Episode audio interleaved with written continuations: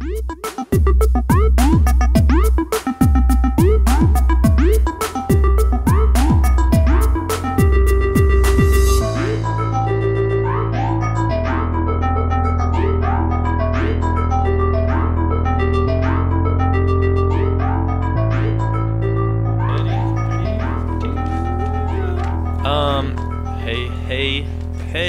what's up? Hey, hey, hey. It's the future is It's out. not Fat Albert. Not Fat Albert. Neither of us are Albert, and neither of us are.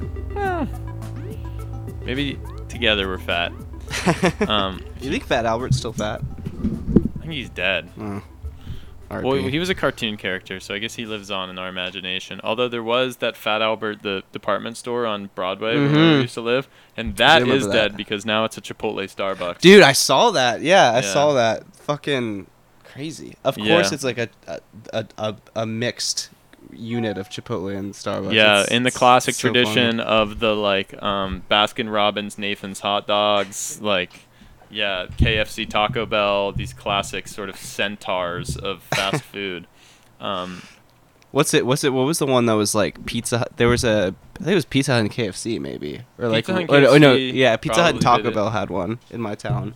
I My town, bet. Yeah. Baskin Robbins is famous for being a little nasty freak and mixing it up with all the other ones. It's always Baskin Robbins and someone else, which I guess you know you want to get your dessert move, your your savory move. I, it's just some, I see the wisdom. That's true. Um, well, this is not case, a podcast about We're not the talking. Yeah. overlords of mixed use fast food, or maybe it could be if we wanted to. Well, that's But something, maybe what- something we'll go what's into our what's our episodes. podcast usually about, Jonah? Well, yeah, it's the future's out, guys. We talk about um, sort of tech and the way that the future, as it was promised to us in the sort of halcyon days of the early, you know, dot com boom and the early internet and the rest, how that's sort of shaken out 20 years hence, and how in many ways it's really not all it's cracked up to be. Um, but despite all of that, there are some fun and interesting little pinpricks of light that we try to, to touch on. But mostly, mostly it's it's stuff that's bad. Um, and we have several things like that for you today. Um, I don't. I guess we might just might as well just jump into it. Yeah. Uh, this was something we just you were just talking about, sort of last minute. But um, uh, this was a recent story about our old favorite, uh, our favorite stalking horse, Amazon Mm. um, and their new uh, their new euphemism for employees, which is, and get ready for like just a, a real a real banger of a, of a euphemism. they call them now in their own like in their internal literature, like that they distribute to like new hires. No longer are you an employee of Amazon or an Amazon warehouse, but you're an in, an industrial athlete. how do you feel about how do you feel about Oh, being an man. industrial athlete? Sign me up, dude. like when I think of an athlete, I think of someone who's like insanely driven, motivated, waking up early to sort of like hone their body into like a, a fine-tuned machine of performance to sort of pursue a passion. And then when I think of like going to work, I think of like uh, you know, sort of sl- like sliding out of my bed to just do uh, you know, what's required of me um, and not, you know, uh, doing calorie counting and uh, you know suicides in the middle of the night in order to uh, hone my body um, to be able to do it. But you know, Amazon uh, they seem to have a different point of view about it. Um. So anyway, yeah. So Industrial uh, athlete. That's up there with like sandwich artist from Right. from Subway. Remember that? honestly though, like I think there is more. I think sandwich artist has more is is closer to the to the to the cusp. Well, actually, I was gonna say it's more it's more accurate, but uh, you know, I think in a way they've sort of Amazon is being strangely honest because I'm reading here from this article in The Verge. Um, employees will walk up to 13. This is what Amazon tells their own employees in this pamphlet. They will walk up to 13 miles throughout the course of the day and burn an average of 400 calories an hour. That's like a Yeah. a shitload. Um, and in any case, uh, you know, part of this part of this sort of briefing material is uh, tips on how not to become dehydrated, um, specifically by keeping an eye on the color of your urine. Jesus Um, Christ. It also suggests that employees buy shoes at the end of the day when their feet are swollen to avoid tightness and blisters. You know how like if you're like getting fit for like close fitting shoes, like in the afternoon, your feet are like a little bigger than in the morning because you're on them all day. Yeah.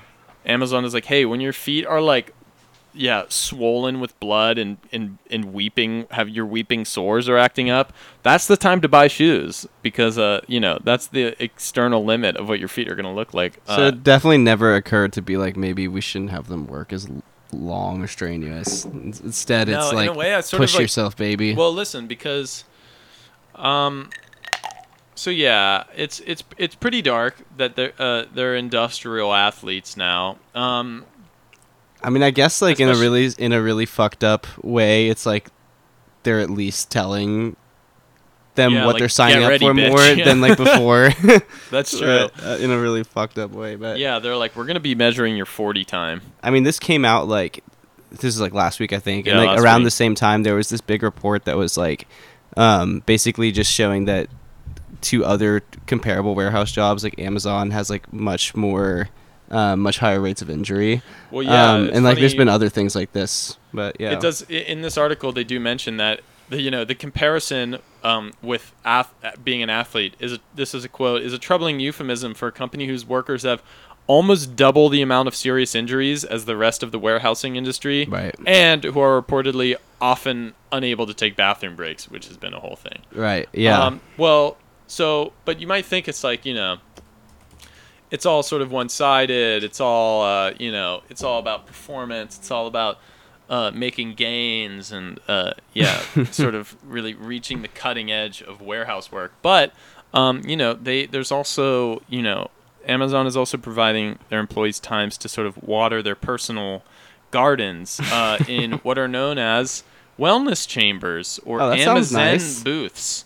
okay, Um, this was a from this was from like a couple weeks ago now, but uh, I don't know if you saw this. Like, yeah, they essentially installed like porta potties in the middle of the floor that have like a little computer, like a little um, desktop in them, and like a fan where they can watch. Um, Uh, essentially like calming videos like the type of video like the youtube videos that you like leave on your computer when you have to leave your dog home alone that just like play like wind chimes and shit and you can go in there for like 10 minutes instead of going to the bathroom um, and like you know be calmed. Well, presumably you wouldn't be able to make it to the bathroom because you don't have enough well time right.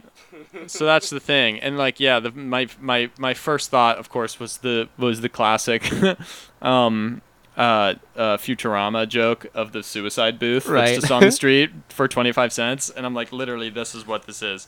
So this is a quote from this Vice article talking about it the Zen booth or mindful practice room as it's called is part of a working well program Amazon announced on May 17th according to an Amazon press release working well that's by the way uh, one word with two capital W's, so you know it's just like it's great, and like it was clearly workshopped.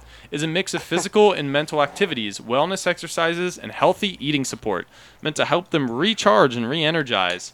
One of the Working Well initiatives is AmaZen, which guides employees through mindful practices in an individual interactive kiosks at buildings. Bear in mind, again, this is literally a porta potty Yeah. that has like a, a, a Dell desktop in it for listeners like with like a video please, of, of please go look this up because like it, it is like it it's I don't know if they're like were purposely trying to make a meme out of themselves or if they're just this out of touch because it's it's so ridiculous. It's like you said, a porta potty in the middle of this warehouse with just like wellness room on it. Like it's, yeah, it's this so is another quote so from silly. some some like lobotomized Amazon apparatchik, um, who said the Zen booth is an interactive kiosk where you can navigate through a library of mental health and mindful practices to recharge the internal battery. Wow, see, okay, but this is the I don't know about thing. you. I don't. Whenever I'm at work, like one of the key things that I'm missing is um, a library of mental health and mindful practices that I can uh, r- use to recharge my internal battery. But notice, so the That's internal, called going out and smoking a cigarette, Right. or like true. going and taking a dump and looking at your phone for ten for ten minutes at, at, at minimum. I mean, that we- already exists. we talked about this in another episode, but like it truly is like they're they're they're they're they're, they're um, exposing themselves in that language there because it's like you truly think are treating these people like robots. Yeah, like, like my internal my internal yeah. battery like it's it, so the, the gig is so up. Like it's it's i- i- i- we're bringing this up because it's so ridiculous and over top and very futures out, but at the same time, like, um, it's fucked up because there's there was a couple weeks ago, um, one of many like different reports that came out showing how how ma- many injuries were happening at these warehouses, and there was a report that leaked from um, now no longer CEO Jeff Bezos, who was talking about it, and he was like saying that he was very concerned, especially because of like the labor, the Our producer, uh, our producer Ray, is once again uh, trying to rip all of our audio equipment off the desk. okay, but like it was in the context of like the Bessemer Alabama labor vote, Right. and he was like saying. Um, yeah, we hear we hear them. We hear the workers. Um, we know that it's like really hard, and so what we should do is develop new technologies that um, can monitor the type of the work they're doing to um, to essentially like down to the minute see how much how many how many minutes people are using specific muscle groups on so that they can see right when they get to the point of failure and then move them to a different job that uses different muscle groups so that they never like hurt themselves which is like such a fucking like That's like literally treating people like livestock. yeah like effectively, such a such a fucked up like that like that's just not like you wouldn't think of that i wouldn't think of that that's like something is off in your brain to be like okay people are getting hurt they're complaining so response like But think about it. There's no way they're like- getting hurt in all of their body parts at the same time. so if we just cycle what parts they're, you know, having stress fractures and Right. like having like slip discs and muscle strains, there's n- we could just be in a constant sort of like perfect uh, merry-go-round where like the moment one muscle group recovers, you know, it's it's it's it's being launched right back into service. Dude, Um, it's so indicative of, of this like this like tech and just like hyper capitalist approach of like the iteration and like fix And min-maxing and, shit. yeah, and yeah. like that's like to such an extreme level where it's like I you know I don't think it's even like cynical I think they like really buy into They this do, they're like they "Th- do. wait, like this is a problem we fix it and like yeah, they fix it like- in the most narrow sense. I mean, this is what it is. It's so amazing. Like, you literally put a porta potty in the middle of the fucking workspace where, like, and Lord knows when you're even supposed to use it, given that you can't even go to the bathroom. But you go in there and like listen to wind chimes and like have a fan, have one of those little spritzer fans blow on your face, and like there we go. Like the one and the zero have been rectified. Like the the the whole is of mental health and are like deeply distressed and like physically and mentally uh, imperiled employees like oh we have a booth. Like that's one to one. It's done. Oh. it's game over. Um it's deeply fucked up. And it's amazing yeah like you said that they're like putting the shit out as the as if it were like a PR boon to them.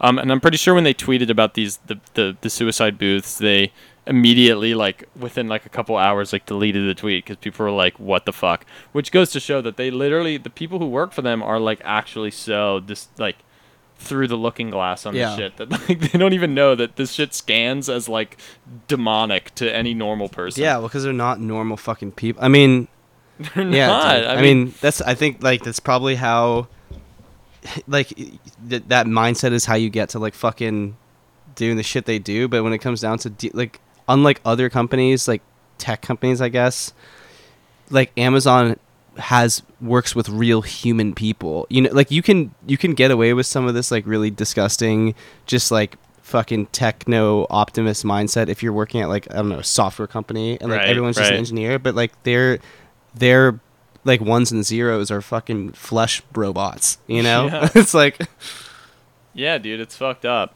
Um Yeah, I don't think it's it's funny though that they're like trying to address the issue and just like make it clearly it's just Yeah. like so pales in comparison to the to the problem. But Dude, um there's no i mean it's it's not it's obviously not funny but it is like as like a journalist we've said this the last time dude amazon is the gift that just continues to give like yeah, like they can't stop. They can't stop just like dunking on themselves in a way. But again, it doesn't really matter. no it doesn't matter Um, they're worth more than they've been in the history of their company Yeah, I mean they they plug they they they perform uh, several vital services at this point. Um, but uh, they're not the only ones. Um, we have also on the docket today uh, do you want to talk about? Well, do you want to talk about Apple? Sure, sure. So, um, yeah, Amazon is really the naughty boy of uh, of, of of Silicon Valley in so far as they are, uh, you know, you know, introducing proprietary cattle prods to be used upon their employees and, and, and all the rest. But Apple sort of like they're very good at like staying above the fray. You know what I mean? Like They've dodged most of it, haven't yeah, they? like I feel like the last big thing was when it came out that there were like nets installed on their Foxconn factories in Right. China to keep people from killing themselves by launching themselves out the window, and that was certainly like that certainly ruffled their feathers a little bit. But I think they really clamped down on like any negative PR since then. Well, um, so- especially like in the context of like sorry, but like No, no, just no, like please. with um I don't know, like they're the big like privacy company now and like especially in the context of like all the shit that's come out about like Facebook and these companies who are just like so just gremlin bad with like your privacy. Like they're it- now Apple is like leaned into the whole like you know, like they don't sell your data. They're more they've like they're more Well, like focused on encryption, all this I'm type curious. of So yeah, I want to talk. I want to ask you more about because yeah, I feel like they really made a, made that name for themselves back the other year. It was it was the San Bernardino, Mhm. sh- the the sort of Bonnie and Clyde of Islamic terrorism. that like husband and wife team who like massacred all those people in Southern California, and then they had an iPhone, and the Right. FBI like was asking Apple to bu- to you know to bust into it for them. Yeah, given And- the encryption key was the thing. Right, and they refused to do so. Yeah. um, which I think you know. Ha- I don't. I think it had the. I think they probably had very cynical reasons for for for not doing that. Um, in terms of just like setting a precedent um, of compromising their their sort of hard won, and a lot of R and D has gone into their encryption, and and I think it, you know, the the.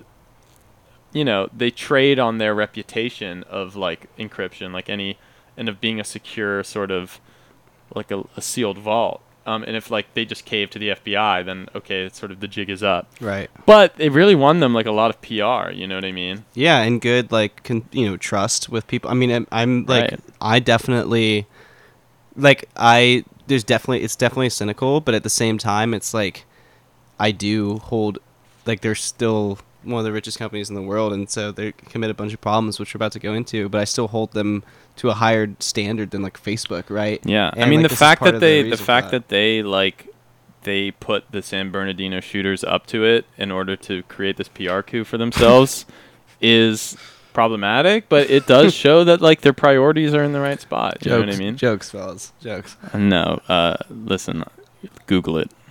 Um, But Uh, no, I'm I'm I'm kidding. Although I did just come up with that, but maybe it's true. Um, anyway, yeah. Uh, but why are we talking about? it? why are we talking about it? Yeah. So basically, yeah, they have sort of held themselves above the fray as this sort of vaunted.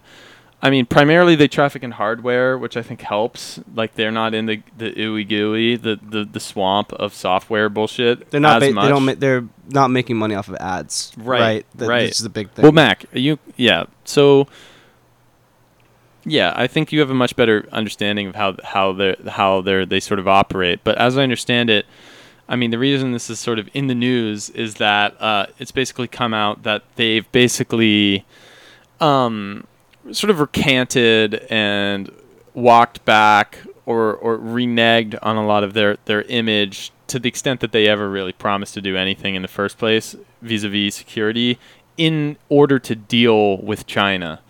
Um, Right. Because obviously the restrictions on privacy and encryption in China are much more stringent than here in the US in terms of what you as a consumer can expect in terms of your personal privacy and the privacy of your data.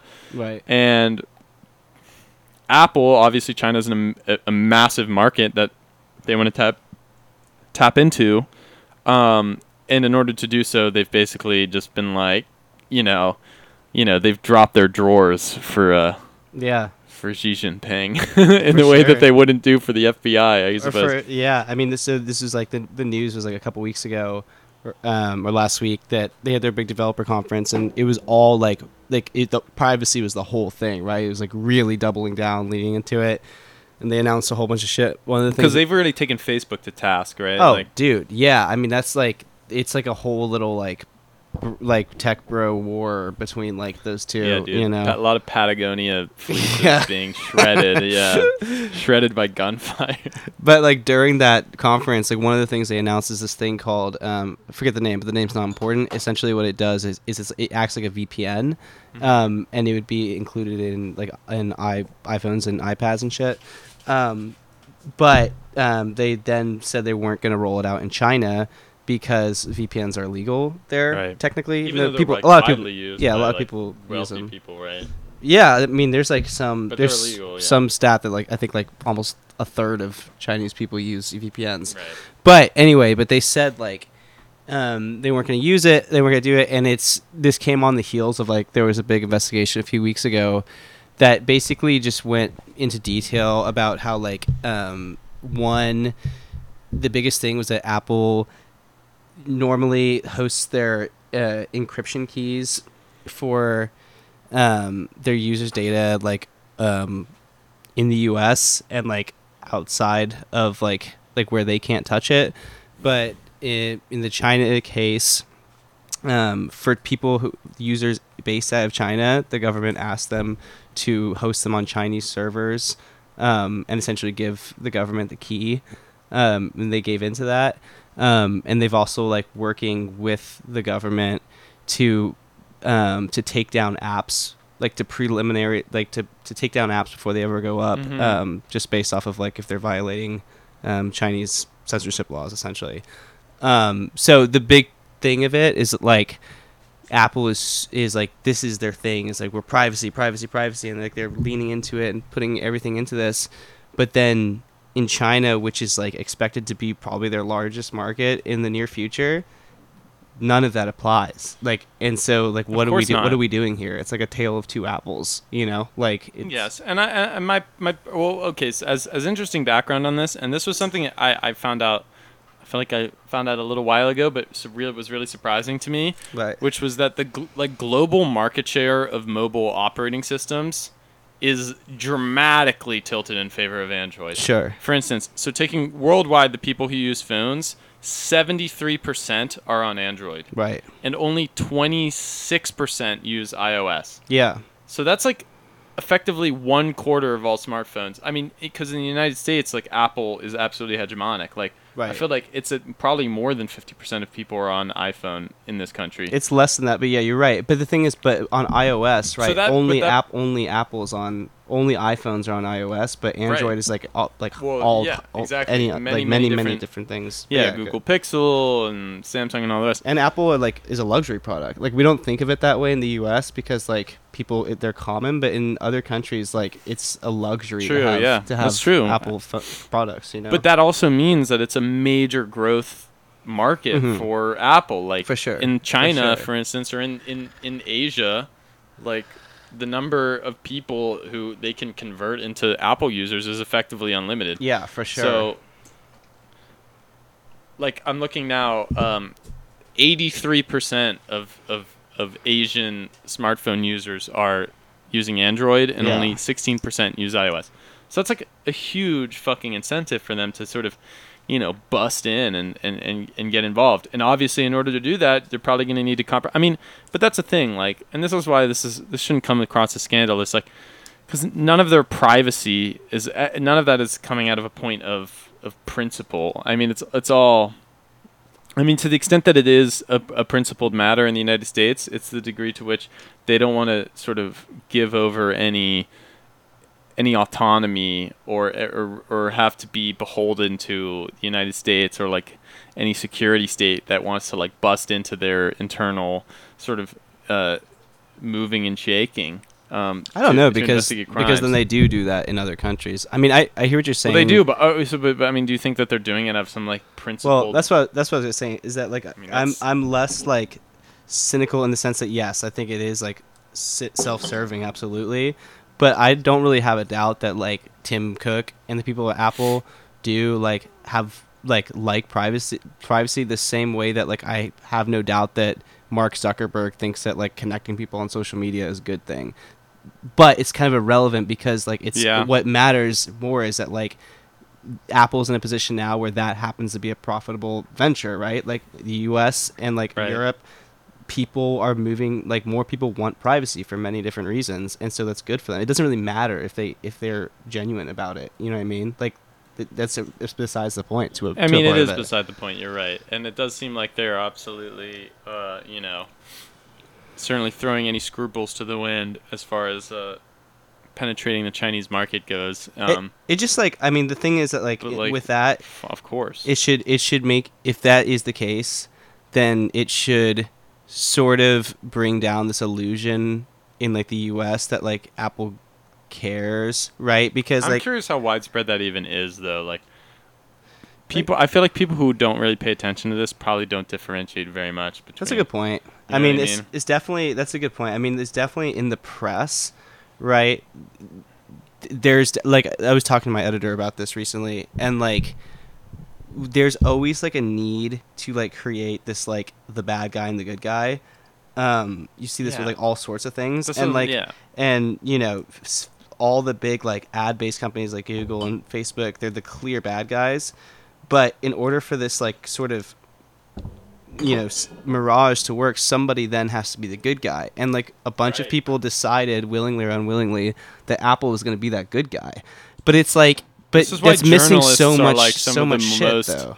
are like led around by the fucking nose compared to like I mean, yeah, your average person doesn't really know shit, but at least they're not like haven't got themselves twisted into Yeah. pretzels thinking that like Apple is the good guy or Right. like for that matter that like Joe Biden is like a fucking good guy or like all Right. the rest. I mean, it's just like yeah, when you get like yeah, you buy you you sort of become in uh, pot committed to these narratives that are absolutely like fucking ridiculous, like Manichean thing of like, oh well, if there's a bad guy, there must be a good guy in the scene, and not that like everyone is sort of.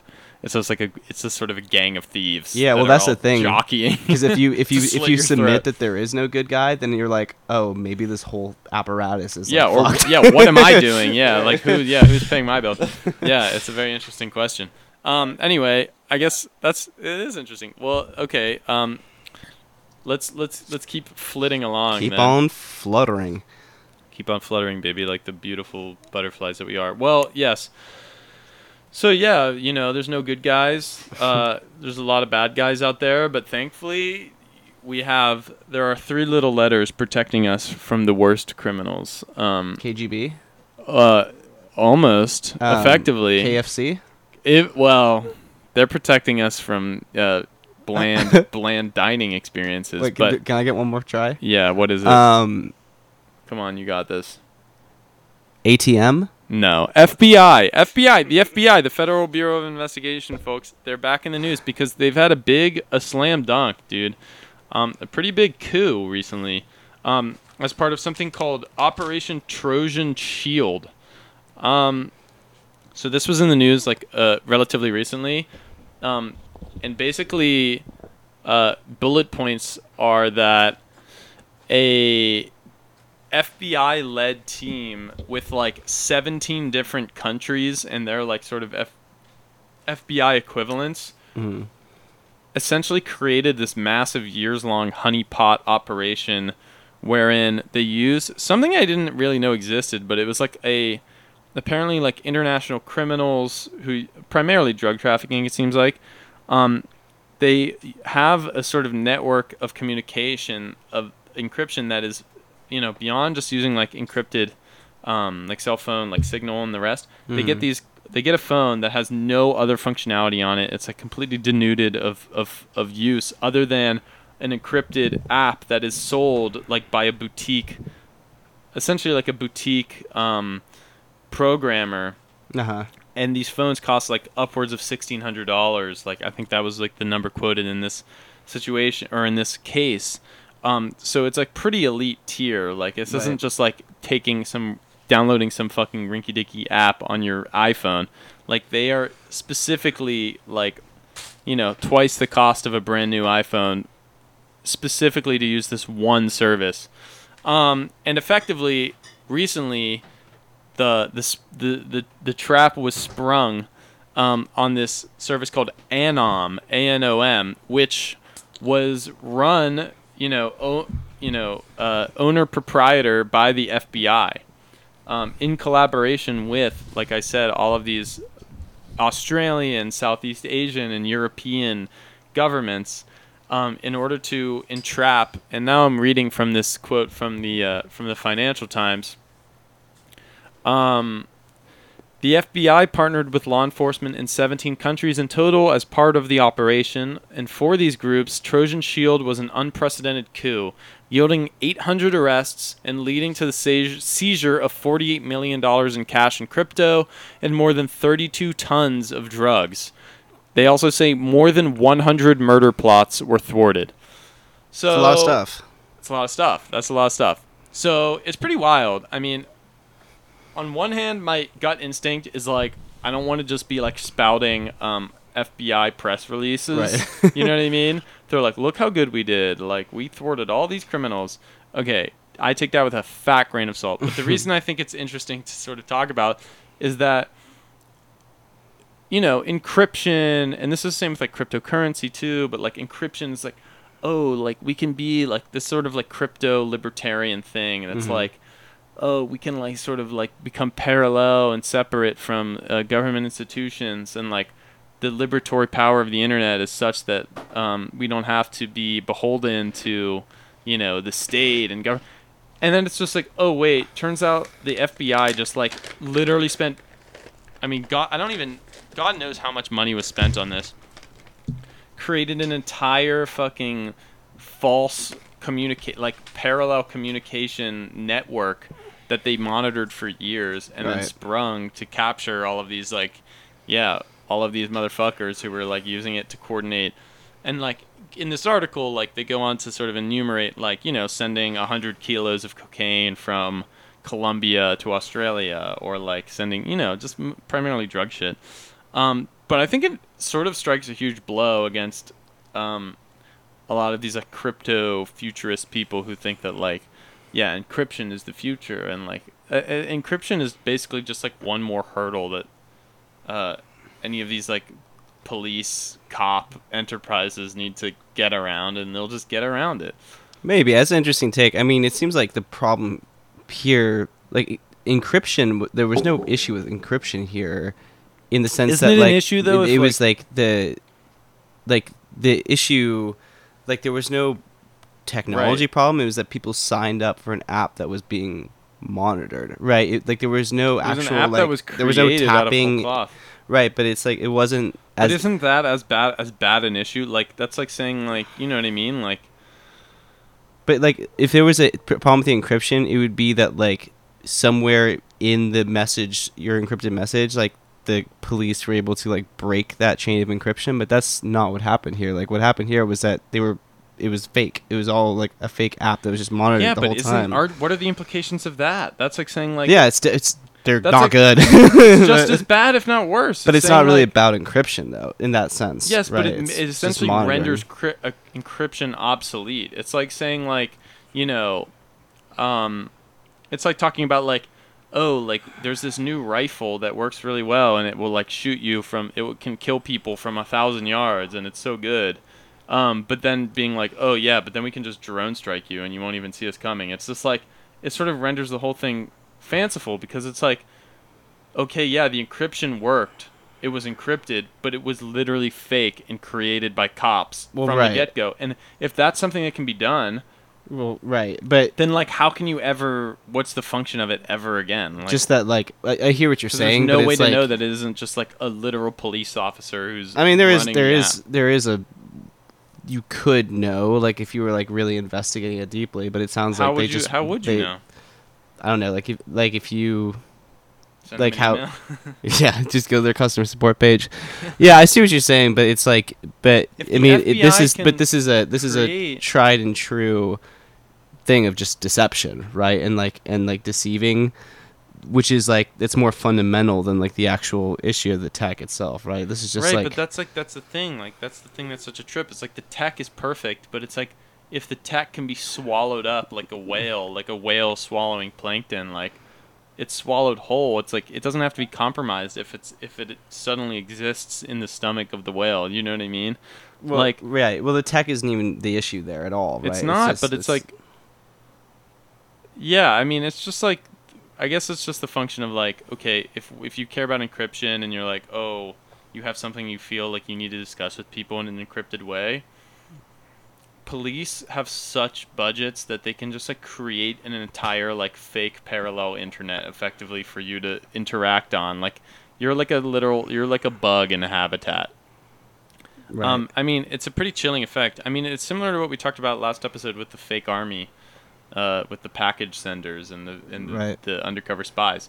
Like, it has a chilling effect because it's just like, and honestly, I think that's why they've been publicizing this yeah. to such a degree because it Well- shows that like we're everywhere all the time. Like, It we only- can like create a whole network of, of fake encryption that you're on, and Right. and meanwhile we're, we're watching everything you do. Well, you it know? only has a chilling effect so far as it gets like talked about and publicized because like there it is just like this like you can't do this for every single person, right? They were able to do this because it was a narrow group of people who were spending sixteen hundred dollars on the specific type of thing. But Yeah, like, but it was a you- that doesn't massive, uh, work for like sting. I for mean- eight billion people, right? So in order for it to like, it's like No, this but su- the the chilling effect is like the perception that you can't get away from it, right? No, but you the know, point is the point with it. encryption is that like, don't you think like the whole thing? People who make a big deal out of like, oh, encrypted, end-to-end encryption and PGP and all this stuff. It's like if it was understood that like any given service you were using might just be a complete honey trap and like a honeypot, it's fake, and this is being being uh, owned and operated by the people you're trying to avoid.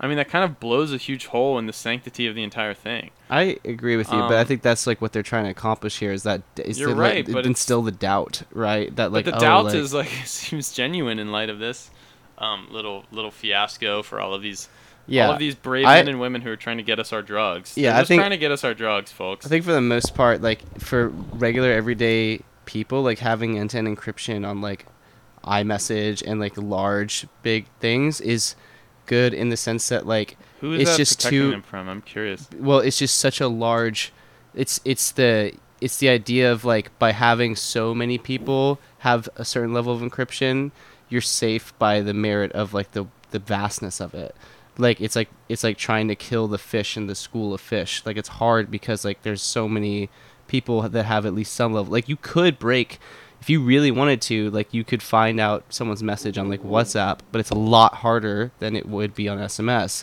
and when you expand that to like however many billions of people that is it becomes like a much more difficult Yeah, but if you're trying to do something like criminal or like let's say it's selling drugs, but let's say it's like, you know, you're like some brave freedom fighter. If it just goes to show that like any given thing might be just like r- o- owner proprietor of the FBI.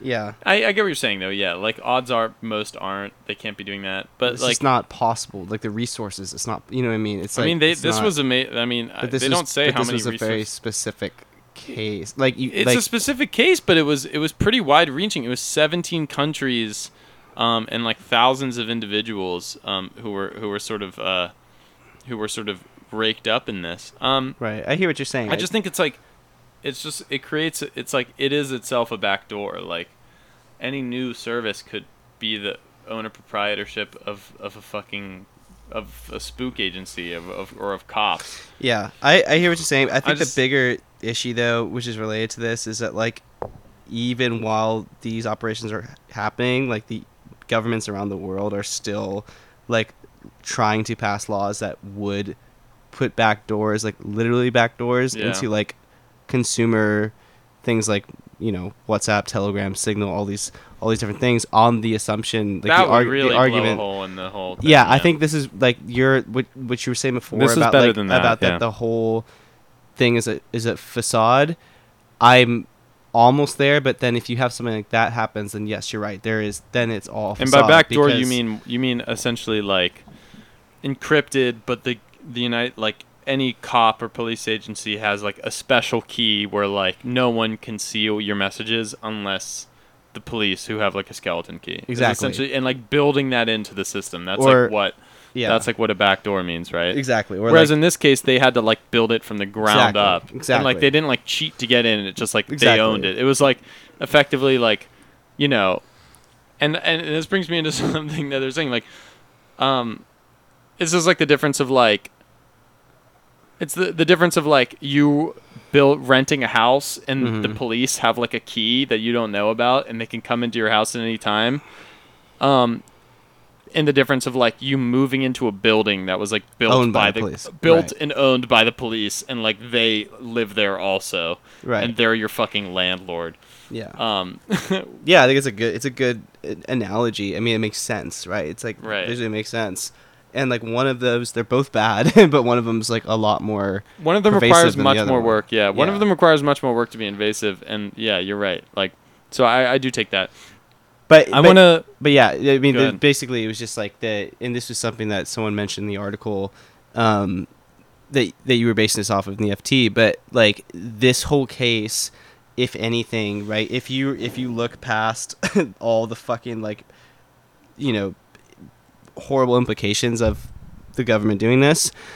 What it does, it kind of proves the point that like you don't need to have like these laws that put the back doors in place because the police have proven that like in this case the FBI Yeah, that with enough with enough police work they can do it themselves and you don't have to do that at the expense of like like in this case I'm sure there's some like innocent people that were using these sixteen hundred dollar phones but like a lot less percent of them than like people who are just casually using Yeah. iMessage. You know what I mean? I mean? it, and it's also worth pointing out, like, um, apparently, you know, this type of surveillance, which was just blanket surveillance of everyone using this system, is literally in violation of the Fourth Amendment, uh, and apparently the the Wiretap Act.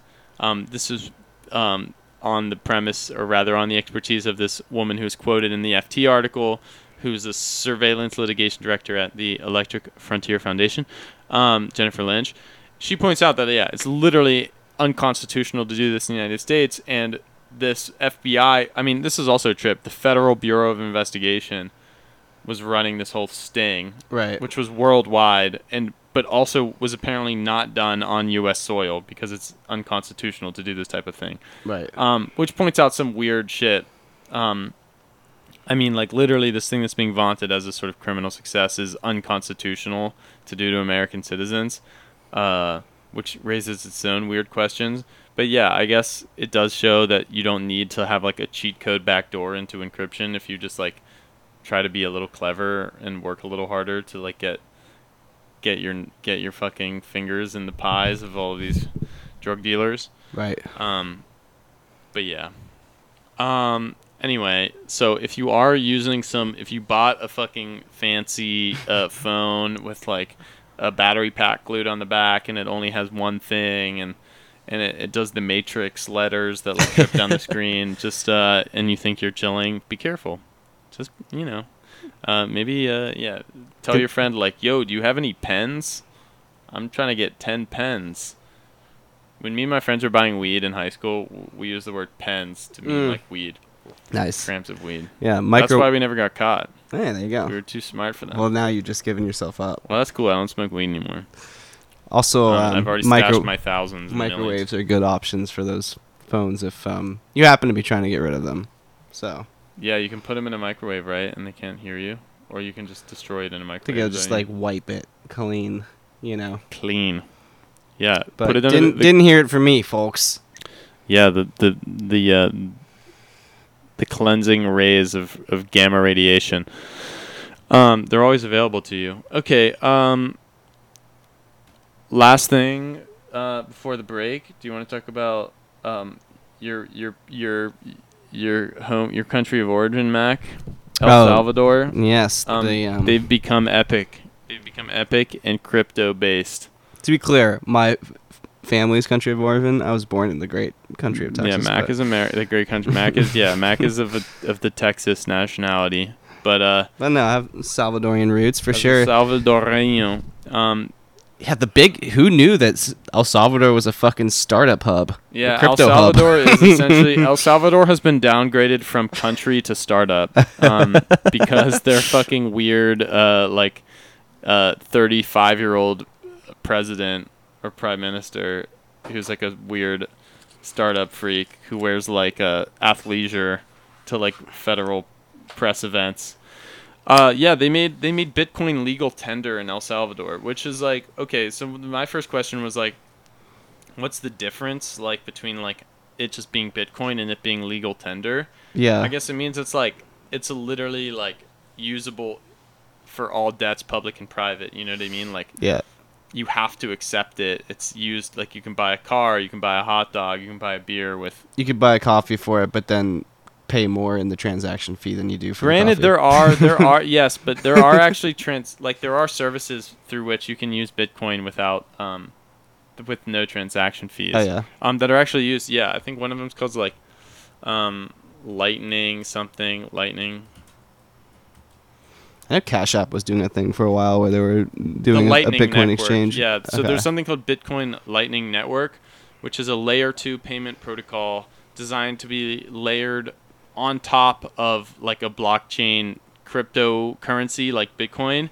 And it allows you to do really fast transactions among people who are like participating in that network. Mm-hmm. Um, and apparently, I've read that people in like people in El Salvador actually do use this to like fucking buy coffees and stuff. Really? So it is sort of ongoing. Um, so it's not like as farcical as it would seem, but basically, yeah, it seemed like this was just like a desperate bid by this dude Nayib Bukele, the the sort of author authoritarian president of El Salvador, to like just generate some buzz and uh, foreign investment in El Salvador as like a sort of tech hub, just sort of pimping out Yeah. this country, who has an extremely small economy. It doesn't seem to have really moved the needle in any significant way.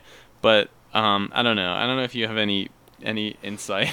I don't know. I mean, it's worth knowing, like, that El Salvador, along with like several other Latin American countries, like their currency, they haven't had their own currency for a while. Like, Right, it's they like use they the use the. U.S. dollar because like their currency's so fucked or was fucked for a long time.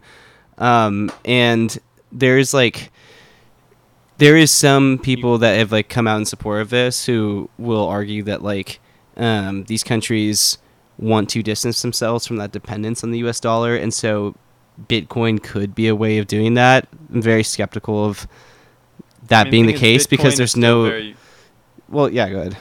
well, yeah, but I mean, like, yeah, like the thing is, Bitcoin is still its valuation is relative to the U.S. dollar It's true. It's not tied to the dollar, but you're right that it mimics the the market of the dollar. Like, it, what if the if the U.S. like I mean, the, the value of the dollar is stable, but like, for instance, if everyone else, if the country's other current, other main currency is the dollar, and Bitcoin collapses in value vis-a-vis the dollar, like it did last month, Right. it goes from 60k per Bitcoin to 35k per Bitcoin, then like, it's not really a viable currency. It's really like a, it's like an, it's like an investment. Com- it's like an asset. Yeah, well, that's something that the in general, like the crypto, just endeavor has never quite figured out, which is like how to like separate themselves from like because like you measure when you're like thinking about the f- highs and lows of Bitcoin, like it's all said relative to like the dollar. You can have it.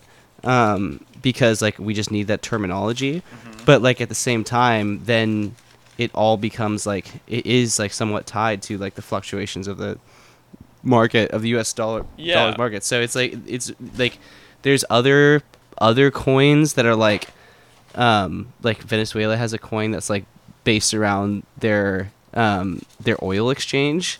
Um, and there's True. other But coin, yeah, and there's not really been successful, right? no, none of these have been like there's a bunch of places trying it. Um but it's kind of gotten to the point where it's like it's lo- it's becoming devoid of a lot of its meaning because like like in in India and China, we were talking about this off mic, but like they're both creating their own digital currency, but like it's really like unclear how it's any different than just a regular currency that's just done it's like how is it different than Zelle or something? You know, it, all it really is is just a digital transaction, but I think it's the still difference based. is that like the digital currency being a strictly digital phenomenon is much more quick and efficient in the terms of these digital transactions. Like you don't need to wait for a bank to clear. It's not like a credit Right. card.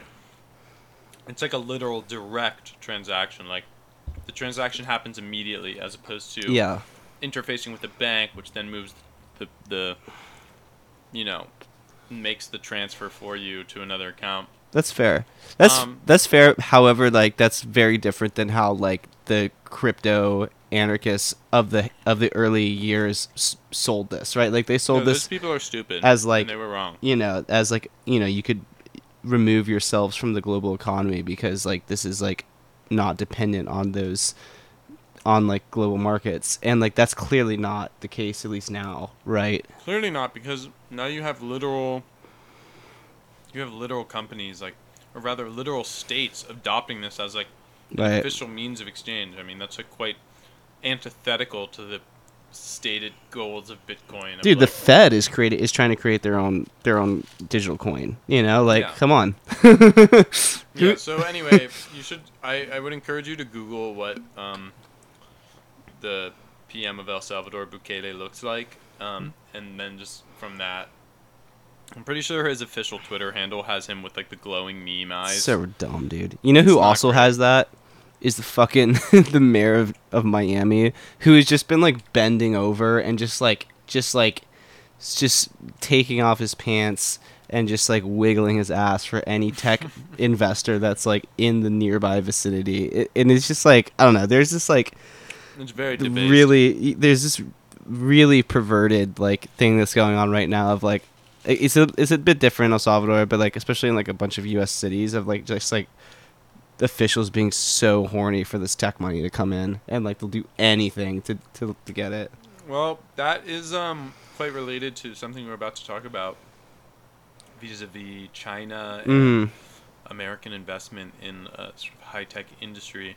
But do you want to take a little siesta and then we'll talk about it? Yeah, let's take a much needed siesta and go drink yeah. some Yeah, let's drink some drink some Salvadorian beers and Yeah, we'll have some. Yeah, have a little cerveza and we'll tip our sombreros over our noses and take a snooze. Um, all right, talk to you in a minute.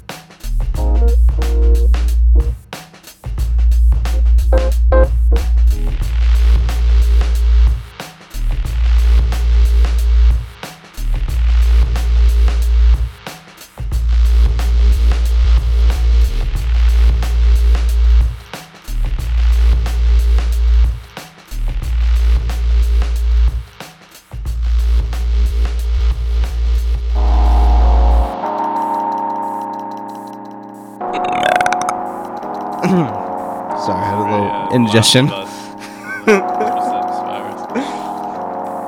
um, okay. Welcome back. Uh, welcome back to WNYC. My name's David First. No. Can we talk about that for a second? What? WNYC? No, the the public radio l- voice versus Public like radio podcast voice. Hi. Like- uh, welcome back to WNYC. My name's David First. Uh, today we have a story of a grown man who was a, a tax executive and decided, why don't we get to color as adults? And after start- that, we're going to follow up with the story of a young person who was the first trans billionaire. yeah. Uh, that's good. Your yours is good. Um, yeah, I don't know why. I think it's like sort of like a like a frequency thing, like a dog whistle. Because like you have It's the like a dog- podcaster voice, like like your voice is like the podcaster voice. I'm shocked you say that. I feel like I have a really annoying voice. I have a very nasal, uh, annoying voice. But maybe that is the podcaster voice. But anyway, I'm glad. I'm glad you think that. There is definitely you're right. uh, uh, There is an NPR voice. I mean, there's also the NPR name. You're like, um, hi, my name is uh, Banana Blackboard, and I'm I'm here to talk to you about uh, yeah, uh, a startup in Canada's Yukon. And uh, That's so funny. I can like, say this oh, now because like she's uh now qu- quit to actually do podcasting. But my sister in law was a NPR had a sh- had a segment for NPR in Houston, and like I What's her remember. name? I'm not gonna. I'm you not gonna. to I'm not gonna. name. Not gonna dox her on did this. Did she have a ridiculous name or was it a normal name?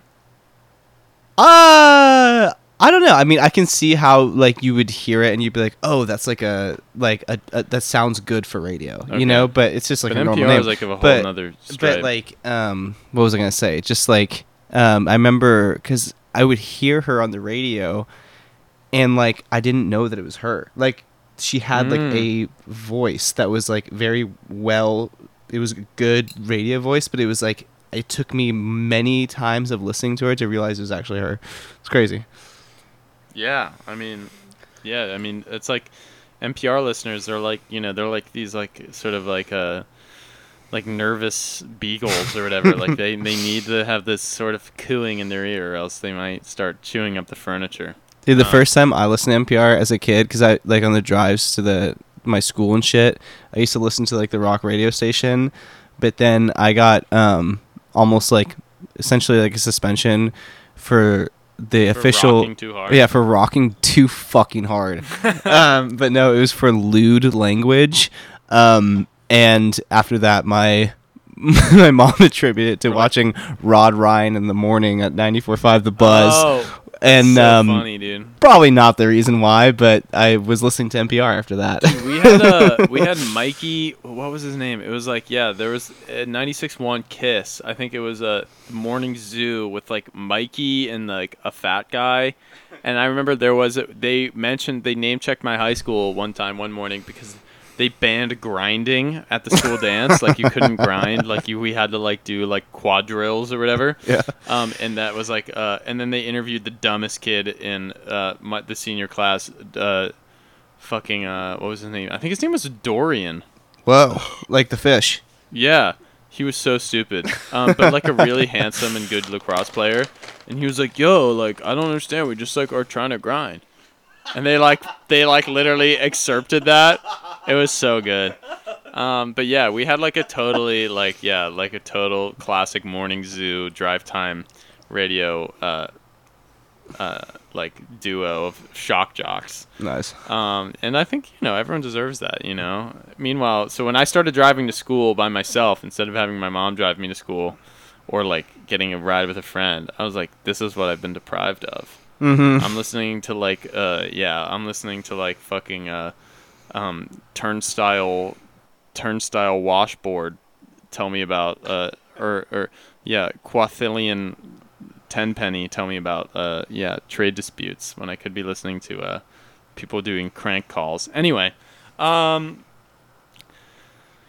so as you can tell from probably all of that, we're clearly going to about to talk about China. Um well, it's true. It's true, Mac. Uh, this is something that we need to talk about. Okay. Um, so turn off the radio. Um, we have serious business to talk about, um, NPR style. So yeah, I guess the headline question is that the United States just approved a 250 billion dollar caveat. I mean, asterisk there, but a pretty fat tech research and development spending bill intended to sort of yeah, like sort of head China off at the pass vis-a-vis quantum computing, uh, chip production, all of these sort of futury industries that there may be uh, we f- the the sort of U.S. government fears they may be getting an edge on us in Lots Um, of like R and D shit. R and D, advanced yeah, tech, right? advanced tech, yes, Yeah. and and it, it apparently it's just like a big deal. Like this isn't just. Can I ask you a question? Like, yeah. I feel like they're the United States is always passing like we pa- we passed like a fucking uh, a Pentagon bill that was three times this size earlier this year, um, as we do every year, with like the Pentagon spending. So, but this is like this is not routine. This is sort of a this signals a break from traditional government spending, as I understand. Yeah, so my understanding of this is that like in terms of like like there's a lot of other countries who like make it a mission to like they invest into like development of like certain industries. The US has like kind of not really made that a priority. This is like the single largest spending if it gets approved. It's only been passed by the Senate. This would be the largest spending of like US backed research ever. So like, like- federally funded research, like Yeah, interesting. which Um, is like yeah, it's like for example, like um, I think a lot of European countries do this, where like they will do spending initiatives that's like specifically to be like we want to France wants to be very good at AI or like something like that. The U.S. typically doesn't do that. We like let startups and like venture capital do that, but this is yeah, be with different just where of their own of their own sort of uh, volition. But in this case, I guess we would be giving the and the function of this bill is like giving grants and funding to private companies to Yeah. like do this specific type of work that we want done. Primarily, universities, private companies, like a Word. whole assortment of shit. primarily to counter China in these like new high tech industries that are important, such as the creation like quantum computing and um, semiconductors yeah, and like the chips that are now uh, effectively critical in auto- automobile pro- production, computers. everything really Everything, Like, basically. yeah i mean the, the little that's that's all right i think like the china aspect of it this is like this is how it's being framed right is like the way biden is talking about it the way politicians are talking about it as is it's like it's like we don't want to like they will frame it as this which is that like the us is in competition with china and like we're losing and this is like a way to like bolster it um and that's how it's being framed. I think there's a lot of people like there's a lot of different politicians that are like interested in this and some of them like you know there's a lot of parts of this bill and some of them are just interested in say like having certain like investment and they maybe don't really give a shit about the China thing. They just want there to be less of a semiconductor shortage, Well, for that- example, right? well, there's to there's that- a lot of different To that it, point, and I think honestly the spookiest thing about this, and the thing that should honestly make your should chill your blood and send a shiver down my spine, is that this passed with like major bipartisan support In the Senate, for- in the yeah, Senate, right. yes, but it- it's it's almost it's definitely going to pass in some form in the House as well. Um, probably yeah. it seems. Um, but like nothing passes with it passed with like 68 to 32 something Yeah. like that like massive support um Which, which, is should just that should it's sad, should but that should be a red flag. You know, it's a major sad red that that flag is yeah like that's a red flag, absolute but it red is. flag yeah it's like if everyone is in in lockstep about this then you know it's just like Yeah. you know it's just like absolutely essential to the evil empire you know what i mean it's just like just like absolutely keep, keeping the spice flowing Yeah. um I so we'll, we'll get into. I will. There's so there's certain things about it. Um, I think most of what we're gonna talk about is like the China spook aspect of it, which is important, and we can spend some time, a lot of time on it. But like, there are certain like specific things of this that like if you eliminated that narrative are just like probably good things. Like for for for example, yeah, like the shut yeah for listeners That is like probably good. there's like um Brian Schatz of of Hawaii insert like was able to like tuck his little fucking baseball card into the spokes of this bill by um, outlining this the purchase of shark fins from China in order to like eliminate um, you know uh, the, the the the the sort of fishing of sharks for shark fin soup, which like I guess I don't know. I've never had. Have you had shark fin soup? no I, I would try it, maybe but apparently it's illegal now. So. But I was gonna say, so Anyway. for some exa- like for example, like having government money go towards like universities experimenting on like quantum computing, I think that's like probably not a bad thing and like good that we're investing money into this shit. Like this semiconductor thing, we haven't really talked about this in the podcast, but like it's a huge thing going on right now. That's like Yeah, will you give us? Can you give us? Can you brief me on that? Sure. quickly? like so really know what that. so like there's a giant global chip short shortage going on right now and like semiconductor chips are essentially like used in every single piece of consumer electronics but they're also because like cars and like Yeah. internet of things devices and like so many things have some sort of connection to the internet now any single thing that does that uses a semiconductor and because of the pandemic um the the real short it's complicated but the real short of it was that like during the pandemic um people just stopped buying everything right? Because like shit was shut down and like people stopped making semiconductors because the plant shut down.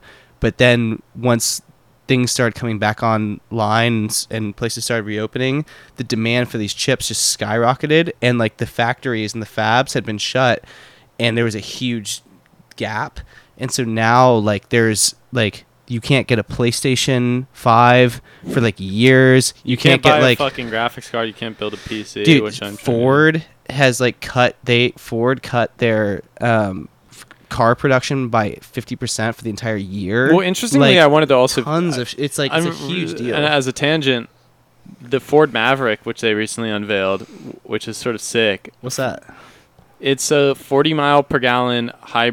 You can get it hybrid or um, non-hybrid, but uh, it's essentially a, a a small pickup that gets 40 miles to the 40 miles per gallon and costs 20k cool off the production line, and it's a pickup, and it looks fucking sick.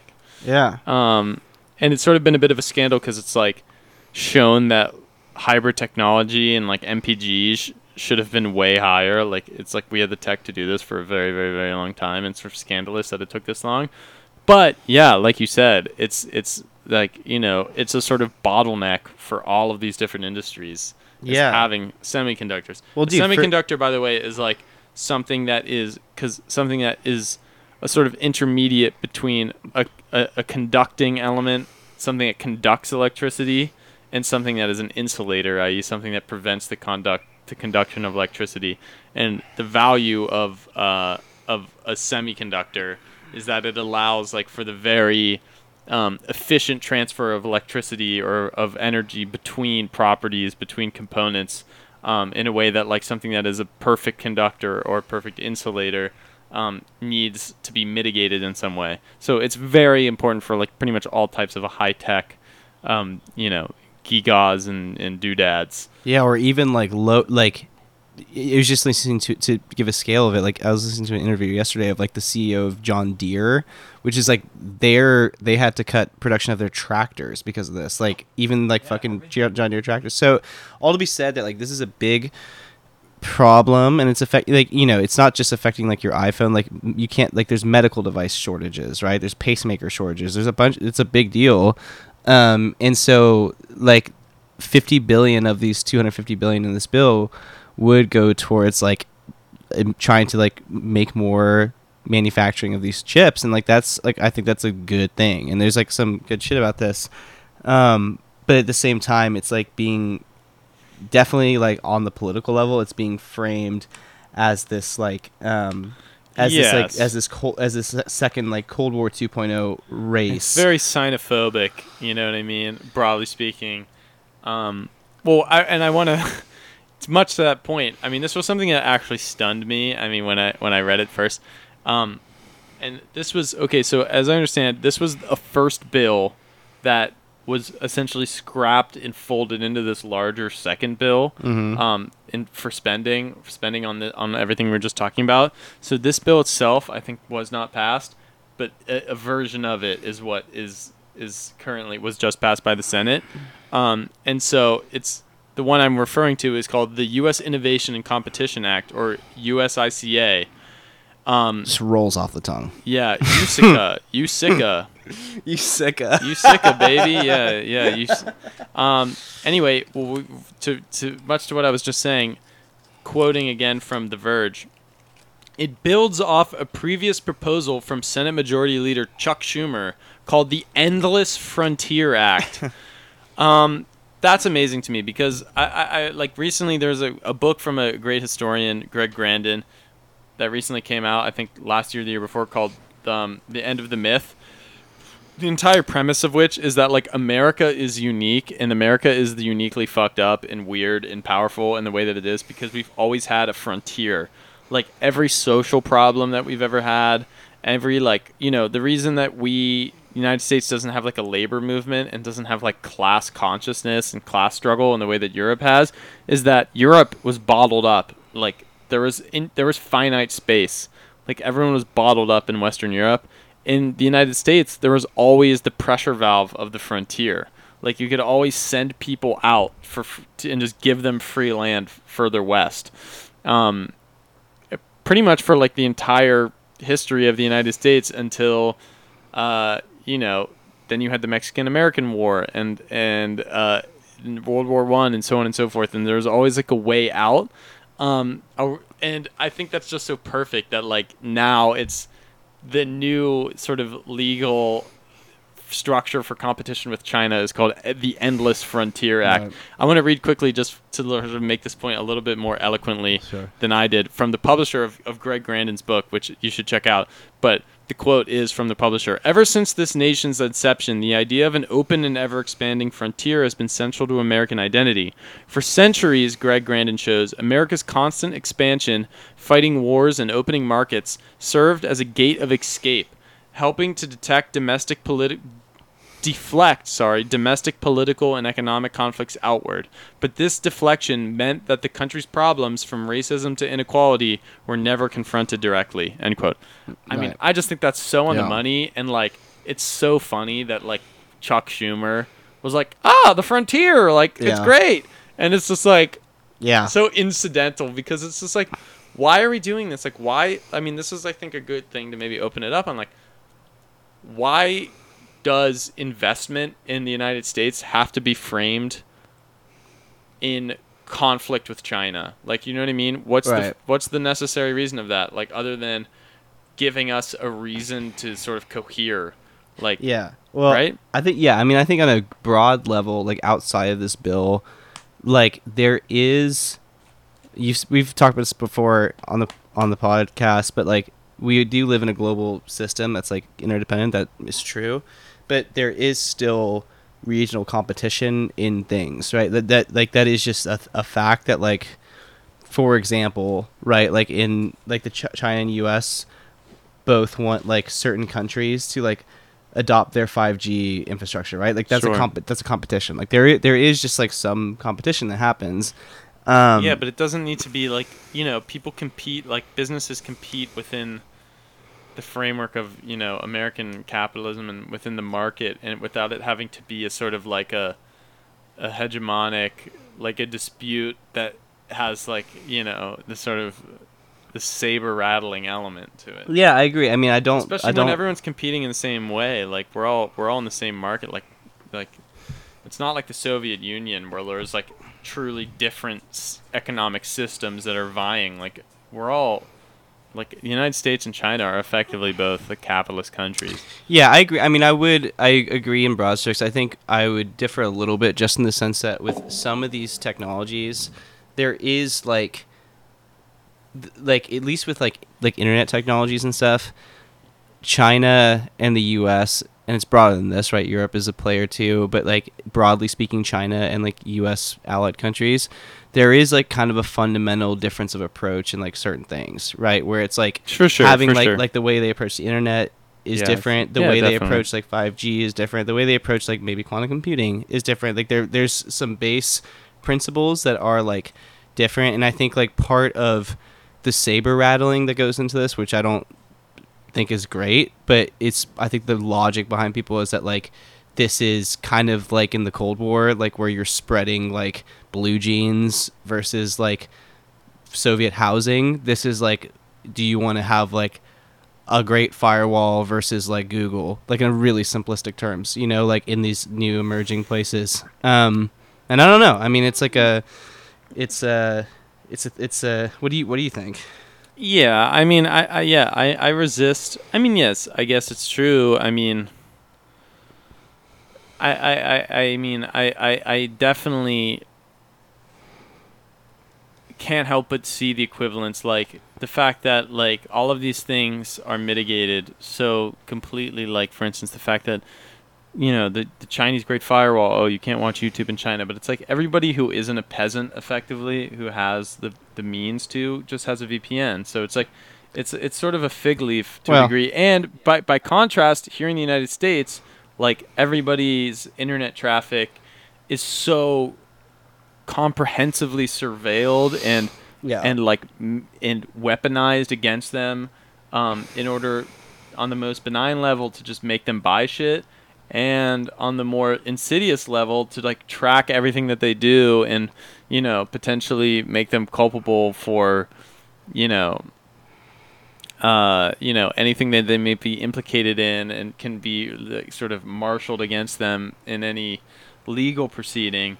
I mean, I'm not saying that there's a one to one. I do think that the United States, one of its few sort of benefits is that we do have comparatively more civil liberties than the average Chinese citizen. That's a good thing, 100%. Um, but broadly speaking, like this notion of of competition with China is just like strikes me way more as just like the United States grasping around, flailing around for like a raison d'etre. Like, Yeah. you know, we we did we had communism for much of the 20th century, and then it was the global war on terror, and now we sort of we've sort of juiced all of the sort of blood out of that stone that we're gonna get. And now, like, people don't really give a shit about terrorism anymore. And the new thing clearly is like ginning up like uh, this sort of s- competition with China. Yeah. Um, and it, the whole thing strikes me as very contrived and very unnecessary and honest and very dangerous. Well, one, I mean, I, I agree, and I think one way of thinking about this too is that like, what does it say that like, so like investing in research at universities or like new tech and all this type of stuff,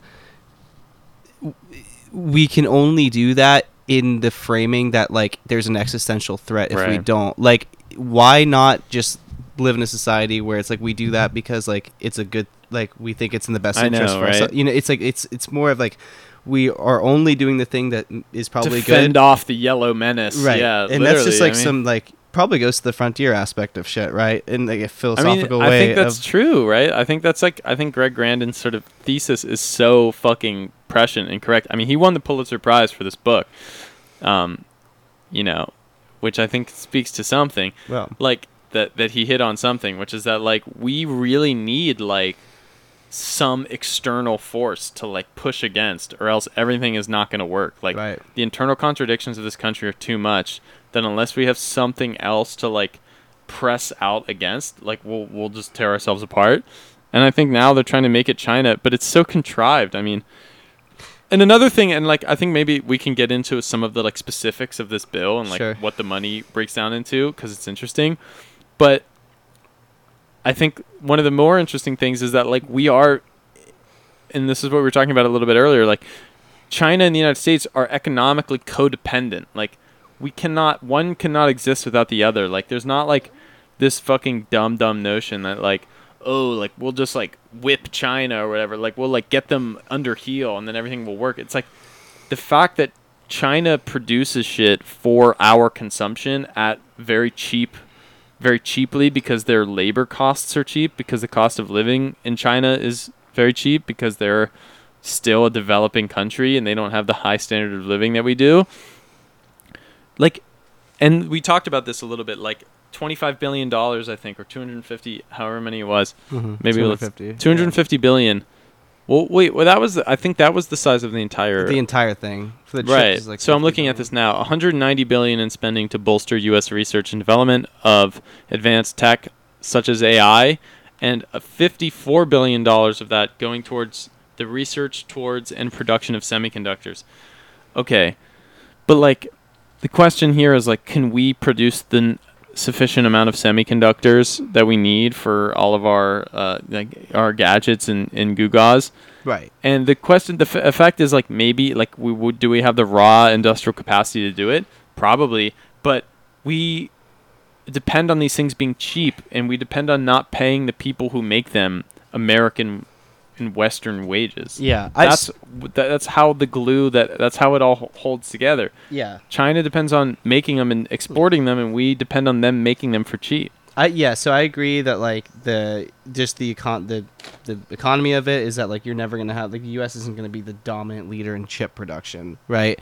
But I think that like the argument here that was like really pronounced during COVID and like kind of why the a big reason for why we have the chip shortage that we do now was that um like chip production specifically for low tech semiconductors is actually like the biggest country is Taiwan by by quite a bit, but then China's followed after that. But what happened was that like because this like supply shock happened and like fabricators going down, everything stopped, right? Because everyone was so dependent on these couple of countries. I think the idea who the people are like thinking of it like you know, more thoughtfully is not so much to like have the US dominate semiconductors, but it's that a lot of other countries are investing so that like the pie chart of where chips come from is a bit more evened out. That way you have more points of failure so that like if one place does go down, like you're not the whole global economy isn't Yeah, they want to you know? diversify. Sure, fine. Yeah, like, and yeah, I think that's true. Like, I don't think no one.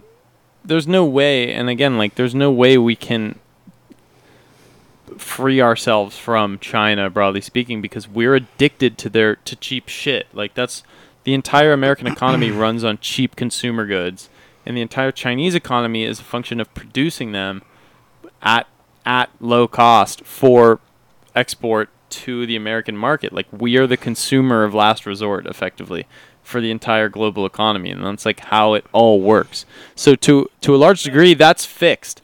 But you're right. Like it doesn't. I think much of it doesn't have to be as concentrated in China itself, um, especially if we have sort of made the political calculation that we need to be um, have a sort of uh, oppositional attitude towards China uh, in order to galvanize our country out of whatever fucked up, you know, fentanyl Yeah. mass shooting nightmare that we live in. I Uh, I, w- I mean, I will say that I mean that's true right now, but like one useful thing about China having a centralized economy is that they p- regularly put out like five, ten, and twenty year plans of like where they're going, and like China as a country, like they have like they don't see themselves as being the factory of the world forever. No, like they're course, like yeah, they're they have- making lots of like they're doing like the if you if listeners have heard of like the Silk Road Initiative, like they're doing what the U.S. And did. Road, yeah, the belt. Yeah, like they're doing what the U.S. did in Europe now Yeah, in like Marshall sub-Saharan Plan for- Africa, yeah. and like they're trying to make their own global South factory for them in the in the future, right? So I take what you're saying for right now, but it's like they certainly don't want to be in that position forever, right? So things things may change, you know. Yeah, definitely. But we'll we're like the United States cannot return. I mean, this is why like the whole Trump thing of bringing the jobs back was always fanciful because you can't have both things. You cannot. We Right. can't both produce things in these countries in this country and have cheap shit. Yeah. Like you can't go to Walmart and like buy a toaster for twenty dollars and fucking make that toaster in the United States. Yeah. Like the reason it costs twenty bucks is because you're paying someone like seventy five cents an hour to build it. and increasingly, Asia. like Like you're probably not paying anyone at all because a lot of these things are gonna be automated. You sure. know, well, like that's it's like uh, a- you know that's the sort of prognosis, but that's where these things are sort of f- effectively in conflict, and this notion that like we can just beat the Chinese by like investing in semiconductor production, like oh we just throw money at it and then we'll be good. It's like no, because we predict we our whole economy is predicated on consuming stuff right, and consuming stuff at relatively low wages, like. right, there's only so many people like we couldn't afford to be the consumer of last resort if shit was more expensive. Right. you know what i mean? And like there and therefore there is we are the united states and china lean on each other like buildings. Like we're structurally dependent. And like until that that i think you're right that relationship is sort of china in particular is probably trying to squirm its way out of it more uh, earnestly than we are because um, there's i think much more to be gained by Right. having like a more dominant end of the life end of the sort of food chain position but um, for the foreseeable future like our economies are interlinked and this notion of like oh we can just like overwhelm them with our in- investment is just not it's not fucking viable Yeah. and it's and it's frankly just kind of stupid so um can I? Can well, I? Go well ahead. go ahead i wanted to go into a little some of the other like the, like the banning of the, the tiktok thing and stuff well, uh, but what do you want to say Yeah, this goes into it a little bit, and I, specifically the TikTok stuff. But I, I because we talked. Sorry, we, I'm sorry, listeners. I moved away from the mic.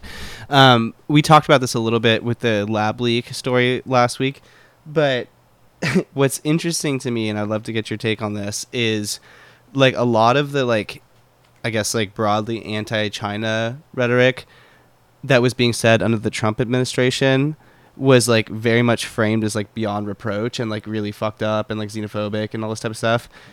But this plus like you know new bans on like TikTok and other Chinese platforms it's essentially the same thing, but just under like a more palatable, like like nicely digestible approach. Like everything, the broad strokes of what Trump was saying during his presidency, we're doubling down on right now. You know what I mean? I mean, we could harp on this for ages. I mean, it's just like the I think the most flagrant example of this um, is like the kids in cages shit, which was like the Right. major refrain of liberals, and now like the Biden administration is absolutely running the exact same fucking Bergen Belsen camps at the fucking border. Did you see what Harris said recently? The quote, D- don't come.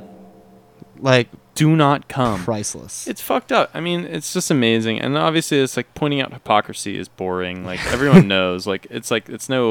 Oh, oh, oh! They said one thing and did the. Everyone knows that it's it's hypocritical. But I think it just points out the fact that the China thing is like much deeper rooted than like than just Trump or someone else. You know, it's structural. Yeah, I mean, it's like and not to just like th- say that word over and over, but like, um, I think uh,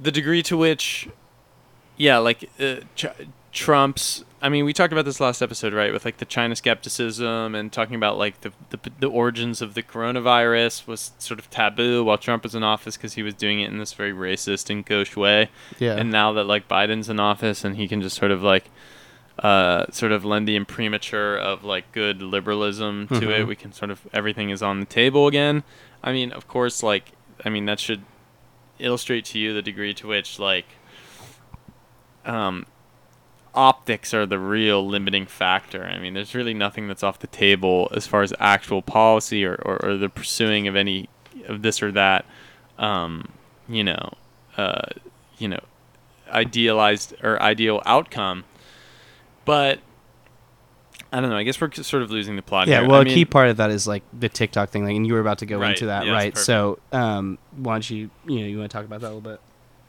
or any other parts of it? Yeah, so this bill that had again is like a major spending bill. I mean, for by American standards, to sort of like bolster our um our sort of high tech and like chops or high tech chops. Yeah, and much of which is very defense oriented. I mean, it's, a lot of this is military spending. Don't get it twisted.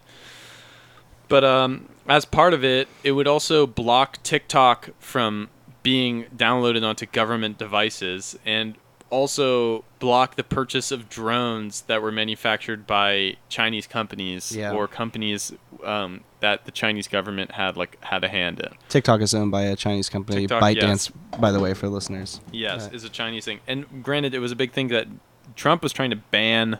This is where like Trump is just like a fucking idiot, like just like a big ass retard, and and Biden is is really just as insidious, but like clearly has like a little bit of smarter people whispering in his ear.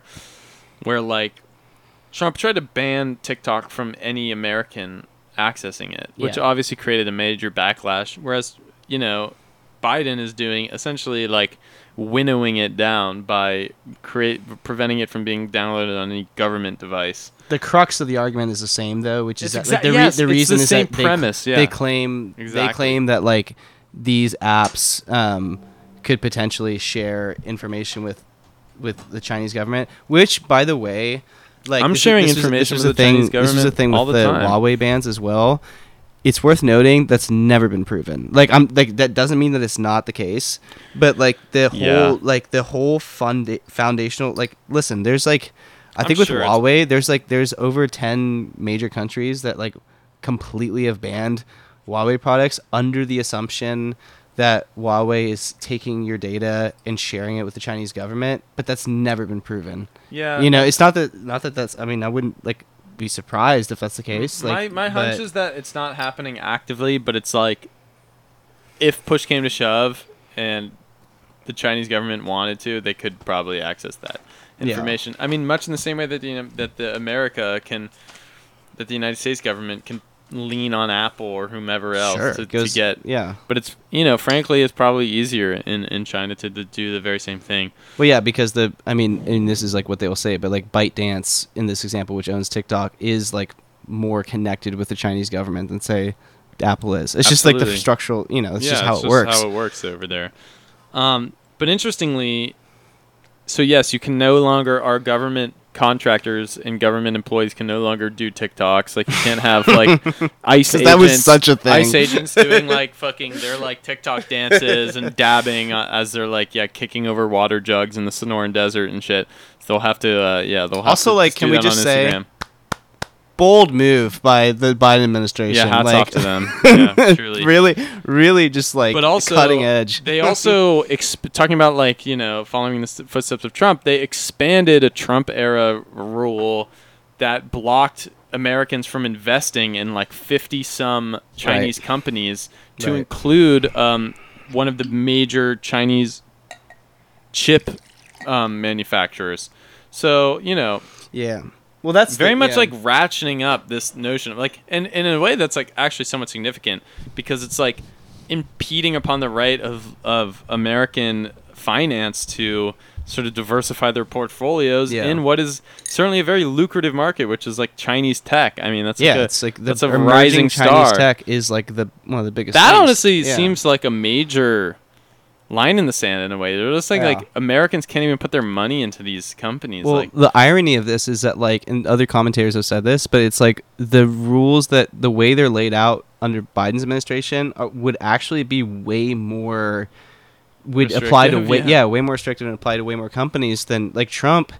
He was like being all flamboyant and like you know make saying tweeting about TikTok, but it was limited to TikTok Right. And a mean, couple and very, like in WeChat and a couple of places. But this is like much broader. You know, it's just done under the guise of like I mean I think diplomacy. but this is the premise of the Biden administration is that like honestly I think and this is like what I was talking about with the sort of American frontier situation I think he's sort of made or whoever is pulling the strings you know and holding him up weekend at Bernie style uh, you know whoever's under the bucket hat and shades has made this sort of calculation that like okay yeah we can sort of keep this thing afloat but we need like someone unified like uh, someone else to ping back at like or, or, or against whom we can define ourselves and uh, it's definitely china yeah. um and you know i guess there are multiple ways that one could do that but it does seem like um you know it could get it could be much more jingoistic sure and right now it's taking this sort of corporate espionage thing this very like